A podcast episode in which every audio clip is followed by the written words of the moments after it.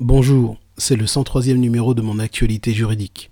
Aujourd'hui, je réponds à la question suivante. La procédure de licenciement économique peut-elle inclure des départs volontaires?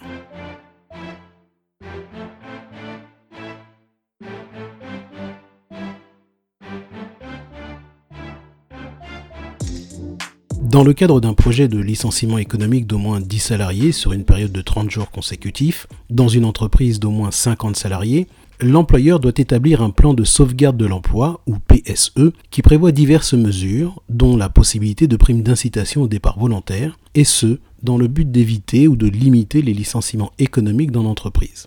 Toutefois, des départs volontaires peuvent également intervenir sans recourir à une procédure plus complexe de licenciement sec, dans le cadre de plans de départ volontaires afin de réduire les effectifs de l'entreprise, ou bien dans le cadre d'accords de gestion prévisionnelle des emplois et des compétences, également appelés GPEC, lorsque des emplois sont menacés par les évolutions technologiques et économiques.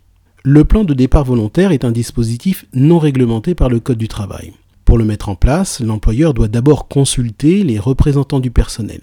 Ensuite, il détermine le nombre de départs nécessaires. Enfin, il propose le départ volontaire à un nombre de salariés supérieur au nombre de départs nécessaires au bon fonctionnement de l'entreprise. Autrement, c'est-à-dire si le nombre de salariés auquel est proposé le départ volontaire est égal au nombre de départs déterminés, le caractère volontaire du départ ferait défaut.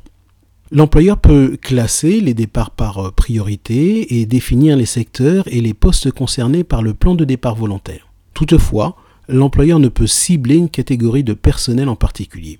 Alors pourquoi l'employeur envisage-t-il un plan de départ volontaire? Eh bien parce que dans le cadre d'un plan de départ volontaire mis en place suite à des difficultés économiques, certaines dispositions qui concernent le licenciement économique ne sont pas applicables. C'est le cas notamment du respect de la procédure de licenciement économique, telle que l'entretien préalable et la notification de licenciement, et également des règles relatives à l'ordre des licenciements. Il est à noter toutefois que lorsque les départs volontaires ont lieu à l'occasion d'un projet de licenciement économique d'au moins 10 salariés sur une période de 30 jours consécutifs, dans une entreprise d'au moins 50 salariés, et donc en vertu d'un PSE, la directe, la direction régionale des entreprises de la concurrence, de la consommation, du travail et de l'emploi, doit être informée. C'est la fin de ce flash briefing. Très bon début de semaine. À demain.